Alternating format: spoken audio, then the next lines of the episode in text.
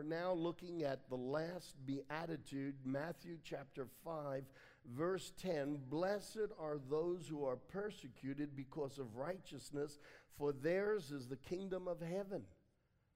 Persecution. Blessed are you when people insult you and persecute you and falsely say all kinds of evil against you because of me. Rejoice and be glad. Doesn't God just always go a little bit too far? Rejoice and be glad. I mean, give me a break. It's bad enough that we could keep standing and keep moving forward under insults and people talking badly about us and even lying about us, but you want me to rejoice and be glad?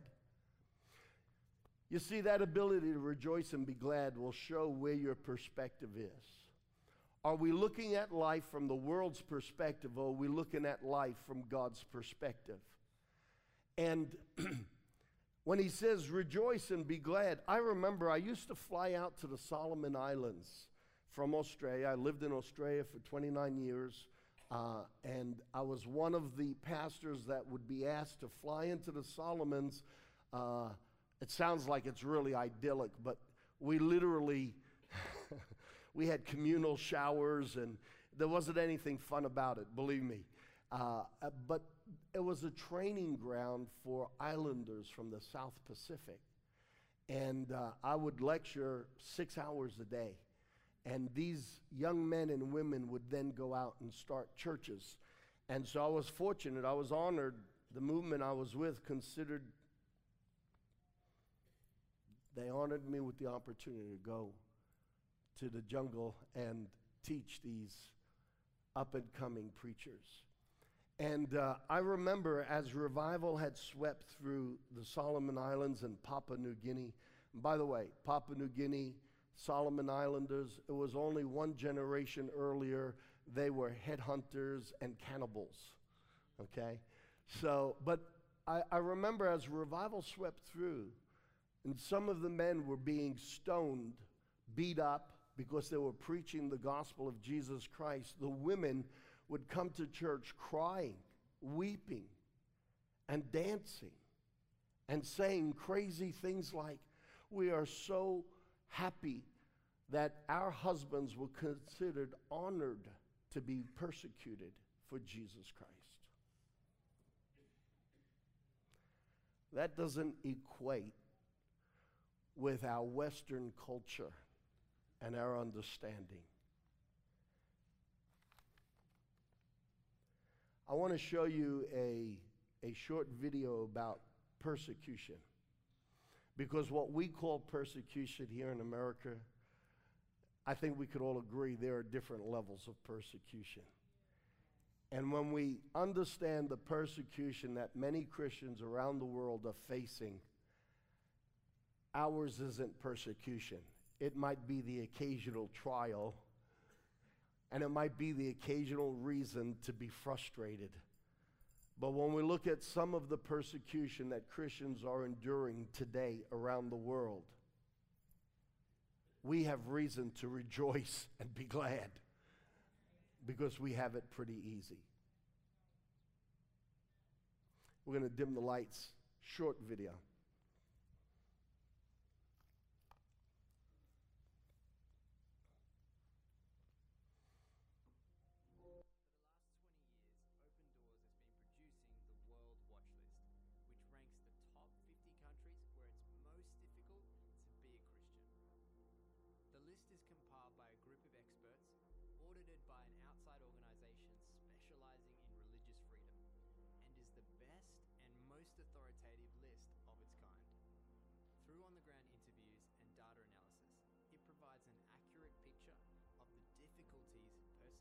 Christians face around the world.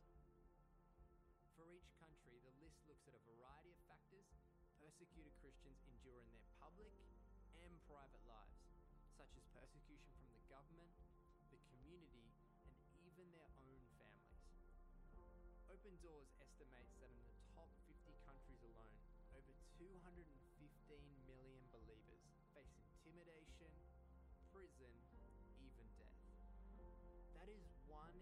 12 Christians worldwide. But the list is not just numbers and figures. It represents those who have decided to follow Jesus, no matter the cost. We believe there is only one body of Christ, and when one part suffers, every part suffers. We hope you feel called to learn more and pray for the millions of believers around the world where persecution is a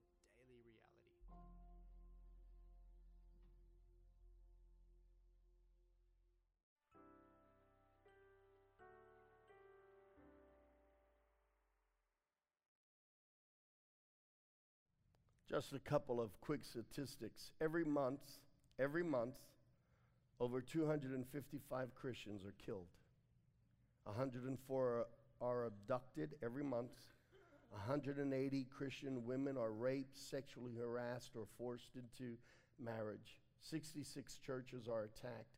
160 Christians detained without trial and imprisoned. And during the World Watch list of 2018, 3,066 Christians were killed, 1,252 were abducted, 1,020 were raped, 793 churches attacked. Persecution. It's a very real thing. Sometimes we think that we're persecuted for our faith. And while by all means we do face some trials and some tribulations, generally speaking, we have it so easy that it would be safe to say we are relatively comfortable in this nation. But the truth of the matter is, is there's a question that begs to be asked and answered. And the question that begs to be asked and answered, and only you can answer it, is how deep do your roots go? Because when persecution does increase, will your faithfulness and your conviction that Jesus Christ is the only way, will that equally and exponentially increase also? if that doesn't sound like a relevant question, in 2 Timothy chapter 3 verse 12 it says in fact everyone who wants to have or live a godly life in Christ Jesus will be persecuted. That's Bible. Oh, that's negative, Pastor. Uh, that's Bible. There will be opposition because we live in a world that at the moment Jesus Christ is not the governing influence over the earth. Right now, the prince of the air, the master of social perspective and cultural attitudes, is the master of darkness. And I think it's important that we as Christians in the West pray regularly for those that are suffering persecution for preaching and standing for Jesus Christ. Can I get an amen? amen? We need to pray for them. We need to think of them. We need to support them and uh, back them as much as we can. Um, when, when Paul says to Timothy, in fact, everyone who wants to live a godly life in Christ Jesus will be persecuted, we have to understand that the reason why that's a reality is because the spirit of this age is a spirit that comes out of darkness. And it's a spirit that will always propagate that what's wrong is right and what's right is wrong. And we're living in a nation, folks, hear me today. We're living in a nation where our foundation is going through a sifting. We're living in a time period where what has been normally accepted and was status quo isn't status quo anymore. And there are a lot of values that once we held near and dear that are coming under attack and under fire. And in this crossfire, we have to decide where should we stand and what should be our response. We live in a world that is at best greatly confused and divided. And the spirit of conflict, and I touched on the spirit of conflict last night, the spirit of conflict and the spirit of accusation and the spirit of offense. We live in a season where the spirit of offense, offense is so rampant in our culture and so rampant in the world. Look, conflict is to put two parties at opposing extremes, it comes to divide. And the purpose of dividing is to conquer. You can't tackle the whole as a mass, and so you splinter it off into factions, into divisive and conquerable little parties. And the enemy is very clever in the nature of spiritual warfare, and we, the church of Jesus Christ, need to. Uh, we, we need to go back to school and learn some of the strategies of spiritual warfare. We need to be wise. We need to be understanding. And swinging a club indiscriminately is not spiritual warfare. Waving your Bible around and just hitting anybody in the head that doesn't agree with you is not spiritual warfare. Can I get an agreement? There is a very particular way in which Jesus waged war but it was effective and it was powerful. And the interesting thing is that the way Jesus waged war, he did it without taking people's dignity and self respect away. He loved them, he embraced them, but he never wavered from the truth either. Are you guys still there today? You see, we, we live in, if you want to live a godly life, if you want to live a life that corresponds to God's value system, there's going to be persecution. Why? Because the spirit of this age and the spirit of this world is a spirit of lawlessness. The Bible speaks about that. There is a right way and there is a wrong way. But there's also a right way and a wrong way to tell somebody when they're in the wrong way. Hello? Sometimes we do warfare like cavemen.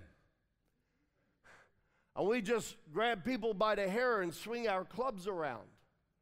Jesus never changed his value system, but he sure knew how to talk to the brokenhearted and get to the issues behind the billboard.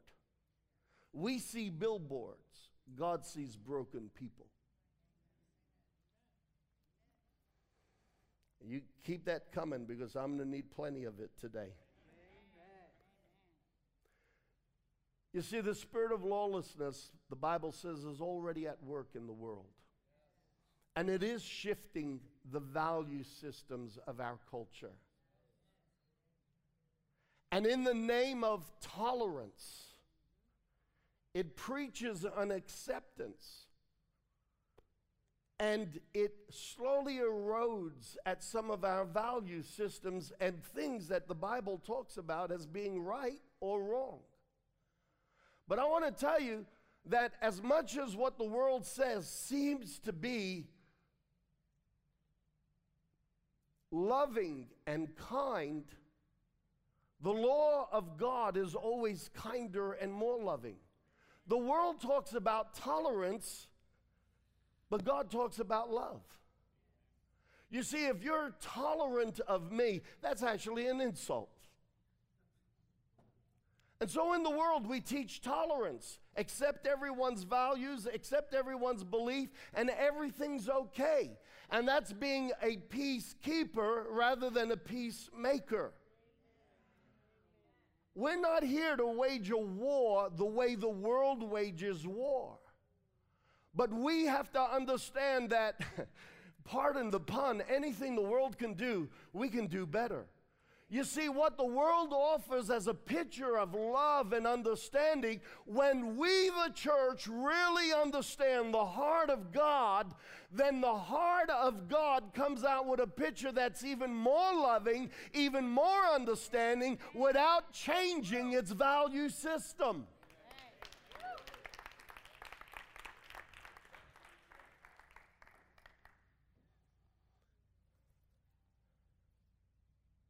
Sometimes we feel like we're persecuted because we're standing in a world that's going in the opposite direction.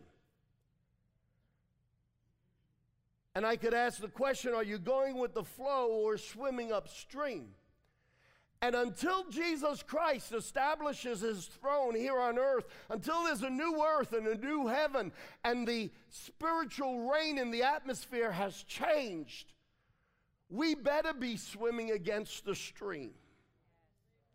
We have to be. But not by throwing sticks and stones, and not by calling names or abusing but by swimming with integrity to the beat of a different drummer. When we stand for what's right in the right way, it brings integrity to the person who's standing and to the person that you differ with. And I believe that the heart of God always brings honor, and respect. If we look at the way Jesus dealt with sin, we, we, we see a story in John chapter 8, starting with verse 2. And at dawn, he appeared again in the temple courts where all the people had gathered around him, and he sat down to teach. Now, Jesus was attracting quite a crowd. In fact, he was attracting such a crowd that the Pharisees were getting very concerned because he had influence on the people. And so the teachers of the law and the Pharisees brought in a woman caught in the act of adultery. I got to tell you, th- that phrase always amuses me. Where were these godly, righteous, holy, pure men that they could even be in the vicinity of catching this woman in the act of adultery?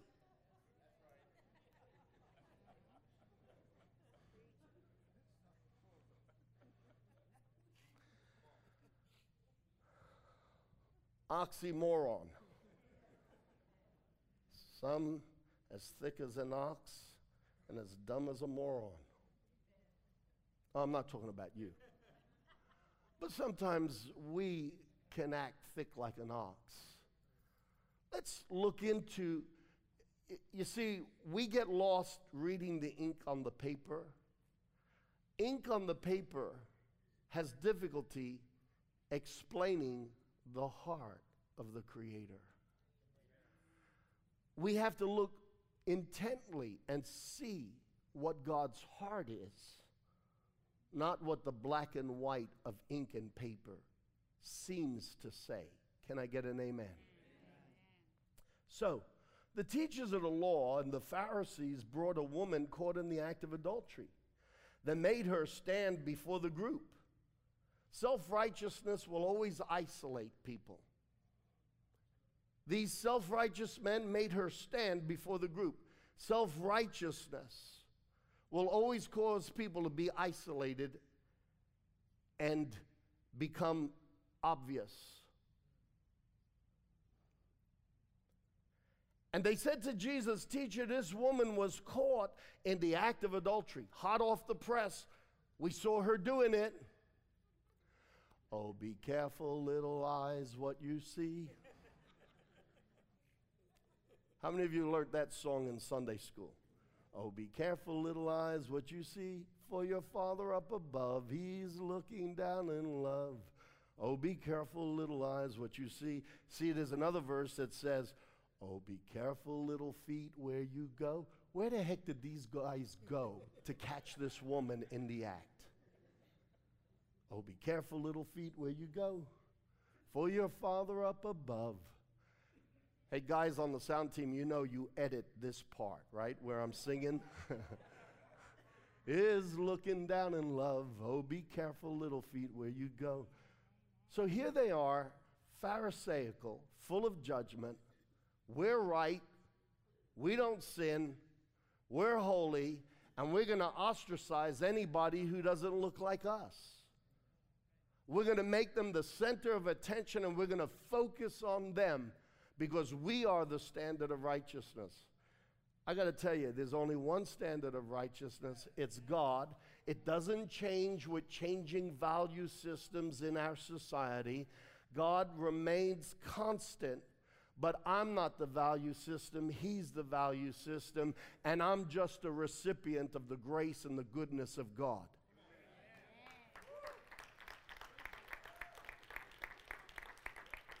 Now, having been redeemed and set free, do I want to live up to what I've attained by faith through Jesus' effort? Yeah. This is not an excuse to continue living the wrong way. Amen. We're called to live by God's standard, but we're also called to have God's kind of heart. Can I get an agreement? So, they made her stand before the group and they said, Teacher, this woman was caught in the act of adultery. In the law, Moses commanded us to stone such a woman. What do you say? And they were using this question as a trap in order to have a basis for accusing him. Conflict will always pit people against each other. Then comes the spirit of accusation. And then comes the spirit of offense. Remember last week? All right, here's conflict. They're stirring up a conflict. They want to pit this situation against Jesus, and they come with an accusation, and the spirit of offense is ready to go to work. But Jesus bent down and started to write on the ground with his finger. And when they kept on questioning him, come on, answer. Come on, answer. What do you think? What are you dribbling on the ground in the dirt for? He straightened up and he said to them, Let any one of you who's without sin be the first to throw a stone at her. Probably the first sin that he wrote down in the sand was peeping Tom.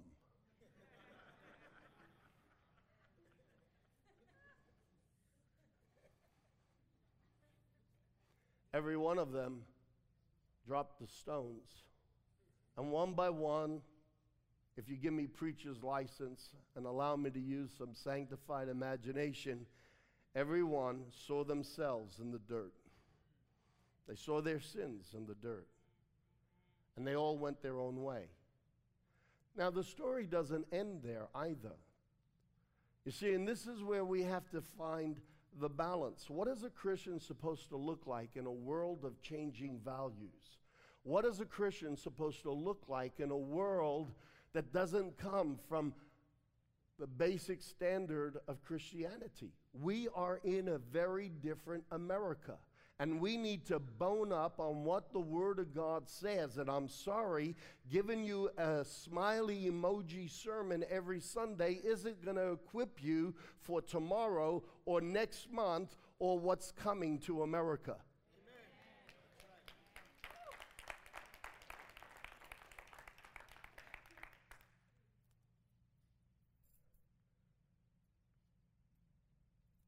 When they let any one of you who's without sin be the first to throw the stone at her. Again, he stooped down and wrote on the ground.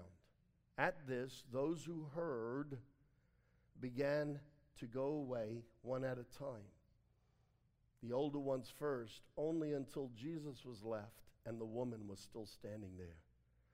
And Jesus straightened up and he asked her, Woman, where are they? Has no one condemned you?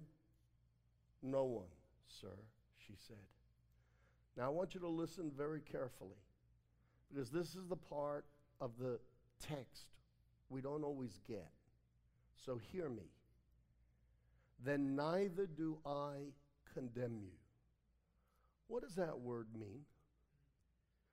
If we were to look this word up in the Greek, the reference number is 2632, 2632. And it comes from two Greek words kata. Okay, it's in small writing there, so you may not see it. And it comes from krino.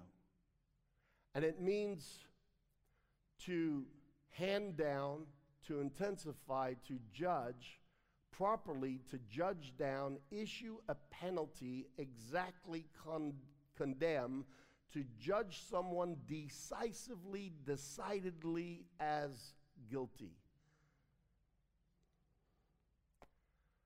There's a huge difference between conviction and condemnation. Condemnation says you're a failure, you're a loser, you're a sinner, you're wrong, and it's in your face, and it tells you you're going to stay there, and it passes a sentence. You're useless. You're no good. There is no condemnation to those who are in Christ Jesus. He doesn't condemn us in that sense. But if we continue this story, then Jesus says, Then neither do I condemn you. I am not going to put a sentence on you. But keep reading. Do we have it up there? Put it up on the screen. He turns to the woman and he says, Now go. Change your lifestyle. Go and sin no more. There's a difference between condemnation and conviction. Conviction is not avoiding the truth, conviction is speaking the truth with a whole heap of the love of God. You see, we become experts at what's right, not at what's doing right. We, we develop judgmental eyes. We forget where we've come from. We forget that the grace of God has got us here. We know who we are in Christ, and sometimes we forget who we were before that. And while I don't dwell on my mistakes from the past, if I did, I wouldn't be able to stand here today. I dwell on who I am in Christ Jesus. But if I'm not careful, I can forget where I came from and then portray the Word of God in a harsh, judgmental attitude because now I'm seated in heavenly places. Listen, if it wasn't for God's grace and God's mercy, I'd be seated somewhere else and it ain't heavenly places. Amen. Does that condone sin? No. And this is what I love about Jesus. While self righteous people want to just tear down, they, they see the billboard, they see what's obvious, and we want to strike out, we want to lash out, we want to tell everybody where their mistake is, sitting very prim and comfortably in the fact that God has already forgiven us and dealt with our stuff. And by the way, unless you're really radically, totally different than me, morning by morning, new mercies I see because every day I come to realize there's more of me that has to go. Come on. How do we see morning by morning new mercies unless every day we realize there's stuff in us that still needs to change? Jesus gives this woman a sense of dignity. He doesn't take her hope away, he doesn't take her self respect away, but he doesn't compromise truth. And he does it in such a loving way. There is a way that seems right unto men, but there's only one way that's right, and it's God's way. But even how we deal with differing positions and attitudes and stances that people have taken in life. There's a right way and a wrong way. So, my question is today, when we're looking at this beatitude, blessed are they that are persecuted for righteousness' sake, my question is this Are you being persecuted for righteousness' sake? Or are you reaping retaliation because of what you sowed?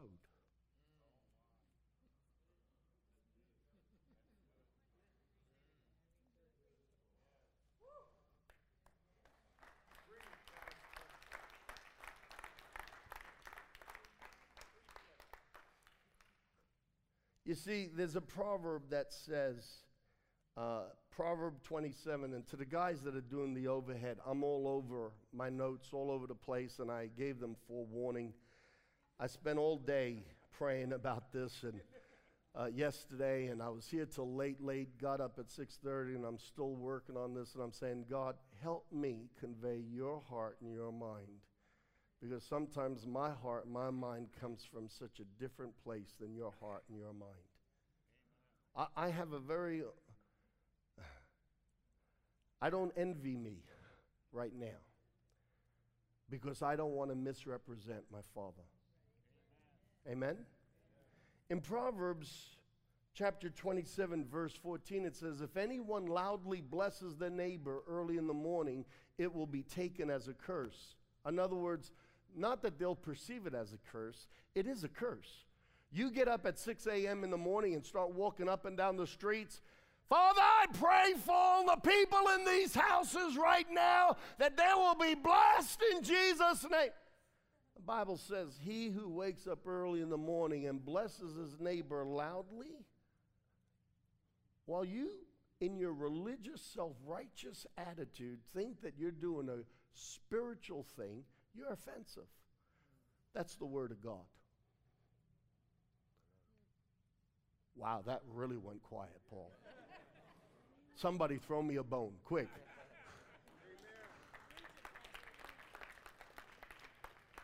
Come on. There is a right, there is a wrong. But I'm not the master of right and wrong.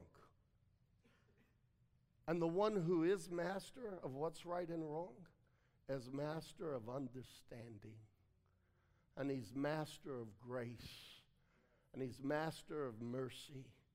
And he's master of love.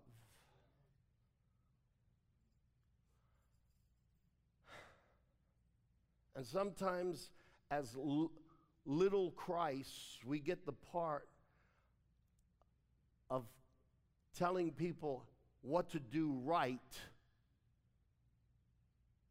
And we act that out, but we don't get the part of the heart of Jesus that got messy with people that were broken and hurt. Am I making sense?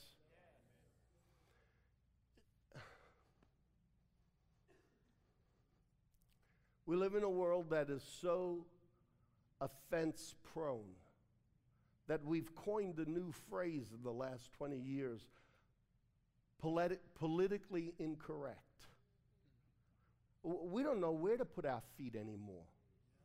We don't know what's going to land us in trouble. We, the foundations are shifting fast and furious, and everyone's getting offended at anything and everything. And the more this progresses, I think to myself, woe is me. Because I'm the preacher and I got to open my big mouth every Sunday.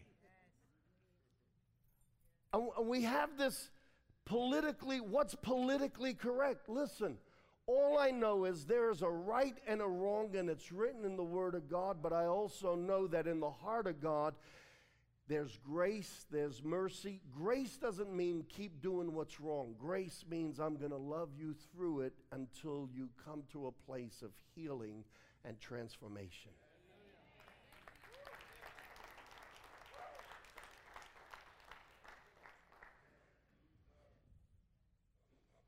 Praise God. Are you persecuted or are you just reaping what you sowed?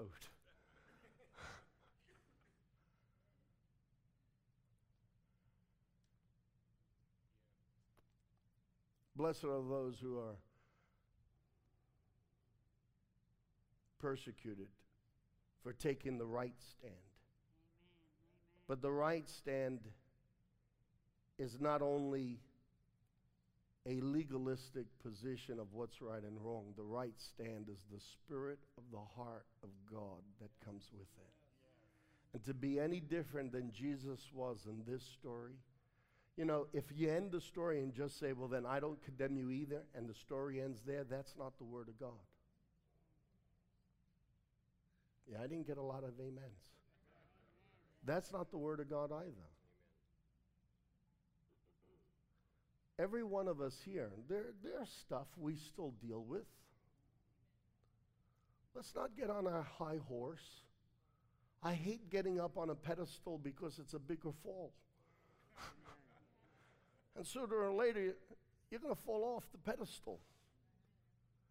I like to sow mercy everywhere I go because when it's my time to maybe fall off the pedestal, I want to land on a cushion of mercy.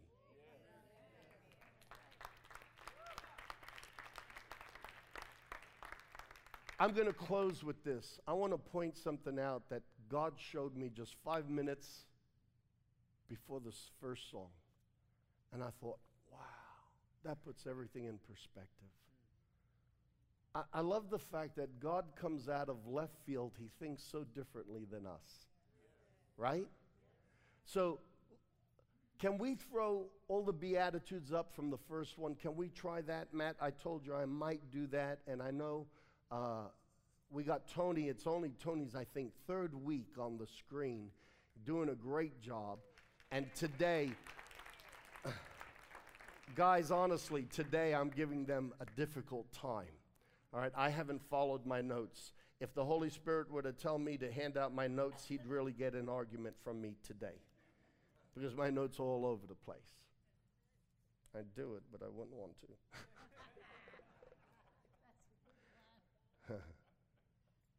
Look at this. Blessed are the poor in spirit. You know, I want to point something out. Blessed are those who are persecuted for righteousness' sake, deliberately comes after all the other Beatitudes, and it's the last Beatitude, and there's a reason for it. It comes after all the others. Because the first one is, Blessed are the poor in spirit. Blessed are those who aren't arrogant, obnoxious, and got their head up their butt and they're willing to judge everybody else. Blessed are the poor in spirit, those that are humble and haven't forgotten that if they've arrived, they only arrived by the grace of God and they don't forget where they came from. The second beatitude Blessed are those who mourn. And we found in this series, blessed are those who can have empathy, who can feel what other people feel, and stand with them and care for them and love them. Blessed are those who mourn, who can feel what the other person's feeling, sympathize, have empathy. You can't have compassion until you've had empathy. Compassion without empathy is a learned skill, it's mechanical. But compassion that comes out of empathy is a felt lesson, and it's real, and it'll last.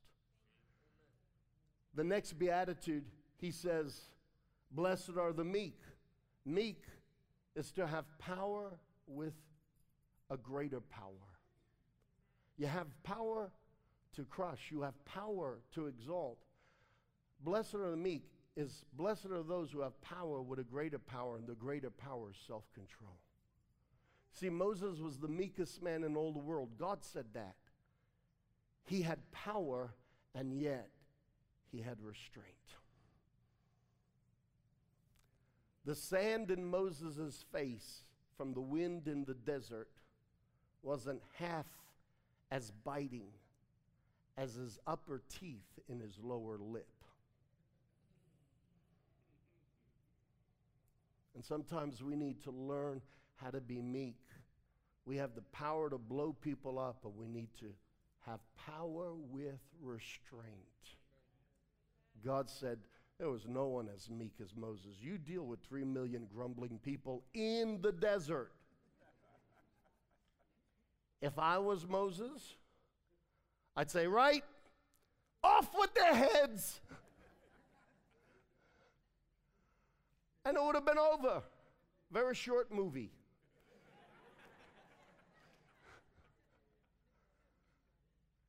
but Moses had great restraint, even though he had great power. And blessed are the meek. Let's look at the next beatitude. Blessed are those who hunger and thirst for righteousness. Blessed are people who they want to what is righteousness?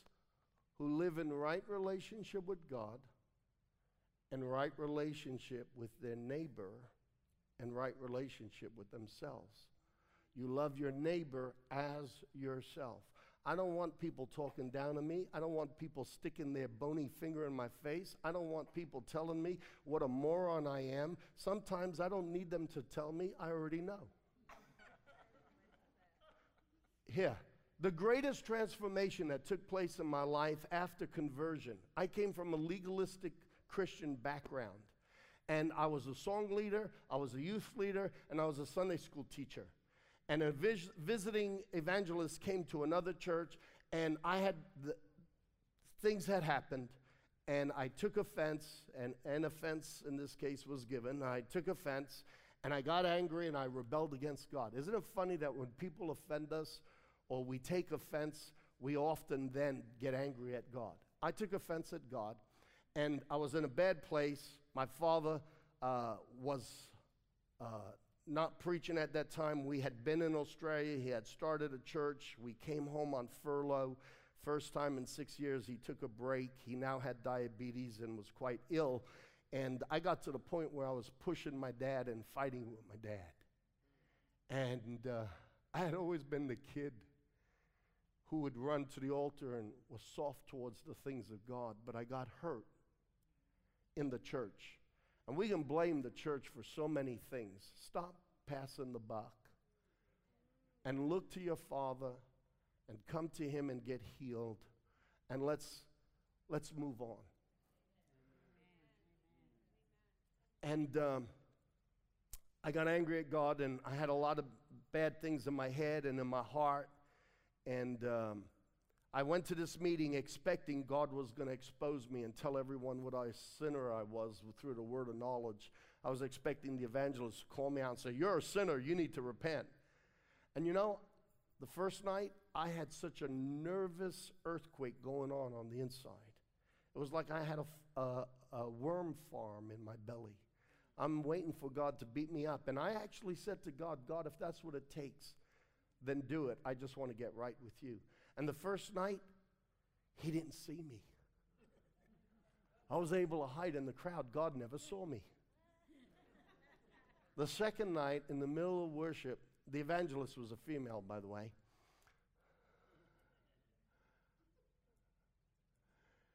No comment. and uh, the next night, we're in worship, and I got my hands raised. People from the church where I was youth pastor, song leader, Sunday school teacher were all there. I knew the condition of my heart. And I got my hands up. I want to be right with God, but I'm not right with God. And I heard the audible voice. I heard the audible voice of God. I tell you the truth, I heard the audible voice of God. John, when he was on the island of Patmos and he got caught up into heaven and he wrote the book of Revelation, he said, and the voice of God was like the sound of many waters. When I heard the audible voice of God, it vibrated through me like someone had turned the reverb up. It was like waves. I don't know how to explain it more than that. I heard an audible, literal voice. And this is what my dad said. He said, I don't have to tell you that you're in sin. You already know that. What you do need to understand is that I still love you. See, religion never told me that. I figured I had to repent and get saved all over again. Up until that point, I had been saved 79 times. now he loves me, now he doesn't. Now he loves me, now he doesn't. And if you understand the Italian culture, you know guilt. I mean, we're masters of guilt. And we just, we, we just, we put a whole new level on guilt. So you get an Italian preacher from a legalistic church, and man, it's a whole nother thing.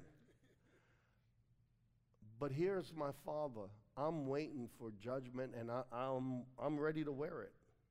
I'm willing to be accountable. And he comes up to me with his arm around me and he says, I love you. I had never seen that heart of God. Not only never seen that part of God, I never seen that heart of God. And other than my salvation, nothing has changed me more than to know that He, he doesn't reject me, He loves me. I'm messed up, I'm broken, I, uh, I'm screwing up. And He hasn't abandoned me, and He hasn't thrown me against a wall. He's more concerned about why I do that stuff, the hurts and the brokenness. And sometimes as Christians, we engage in spiritual warfare with words, with rules, with standards. God engages in spiritual warfare against demons because they've already been judged, sentenced, and condemned. He's trying to keep us from a place of being judged and condemned. Amen?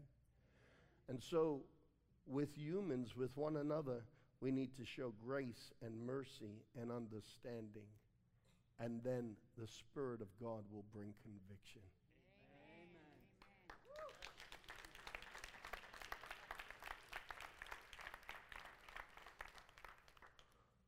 Isn't it funny that the Pharisees were talking about the law of Moses?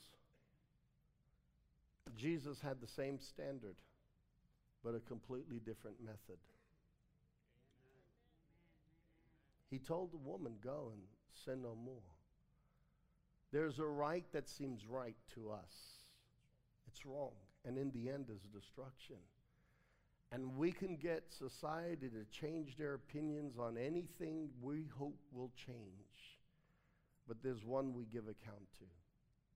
Now, in our journey, isn't it interesting? Blessed are those who hunger and thirst for righteousness, who understand that righteousness is about being in right relationship with God, being in right relationship with my neighbor, even if I disagree with my neighbor, being in right relationship, treating them with respect and honor, and also loving myself and treating myself with respect and honor. And isn't it interesting if we go to the next beatitude? Blessed are the merciful, they shall be shown mercy. Go to the next one. Blessed are the pure in heart, people who are honest and sincere and transparent. And you go to the next one, and then it says, Blessed are the peacemakers not just peacekeepers, peacemakers. We really go to the root of an issue. We want to bring peace. We really want to fix things. And then the last one. Now, blessed are those who are persecuted for righteousness. You see, before you could be blessed for standing for righteousness, you have to go through the filter of all those other beatitudes and make sure that you are the heart of grace, you are the heart of mercy, you with a heart of non judgment, etc., etc. How many of you like that? Yeah. yeah. It's the last beatitude for a reason. We feel like we're persecuted for righteousness' sake, and we haven't shown mercy, and we haven't been transparent, and we haven't respected our neighbor, and we haven't been humble or meek. We forgot where we came from, and we're just we're seated in heavenly places to judge everybody else now. And that's not how it works. And when we filter our lifestyle and our perspective through all of those Beatitudes, then, having done that, if we're persecuted for taking a righteous stand, we're to be envied because the kingdom of God keeps good records. Amen. Come on, let's stand.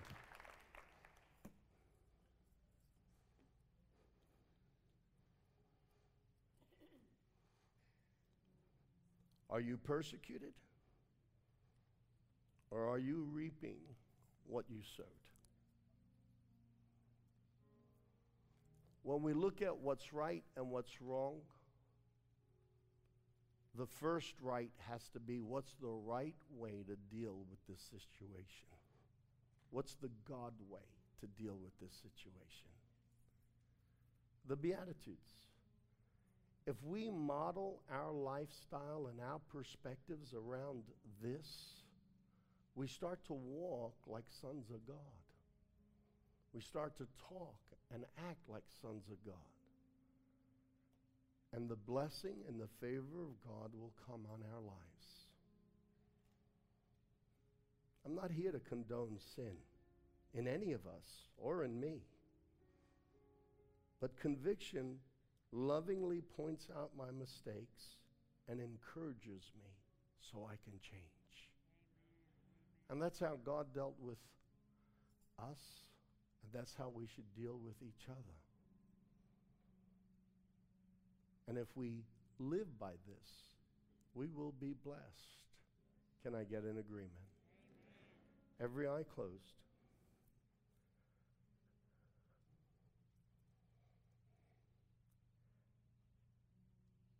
If you've never asked Jesus Christ to come into your heart, I'm not asking you, are you in sin? If you've never asked Christ to come into your heart, you need to do that today. He is so longing to come and live inside you and to love you, brokenness and all. He loves you.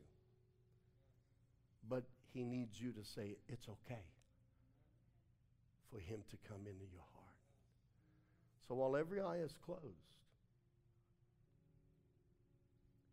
if you've never asked Jesus Christ to come into your heart, would you do that right now? I want to pray with you.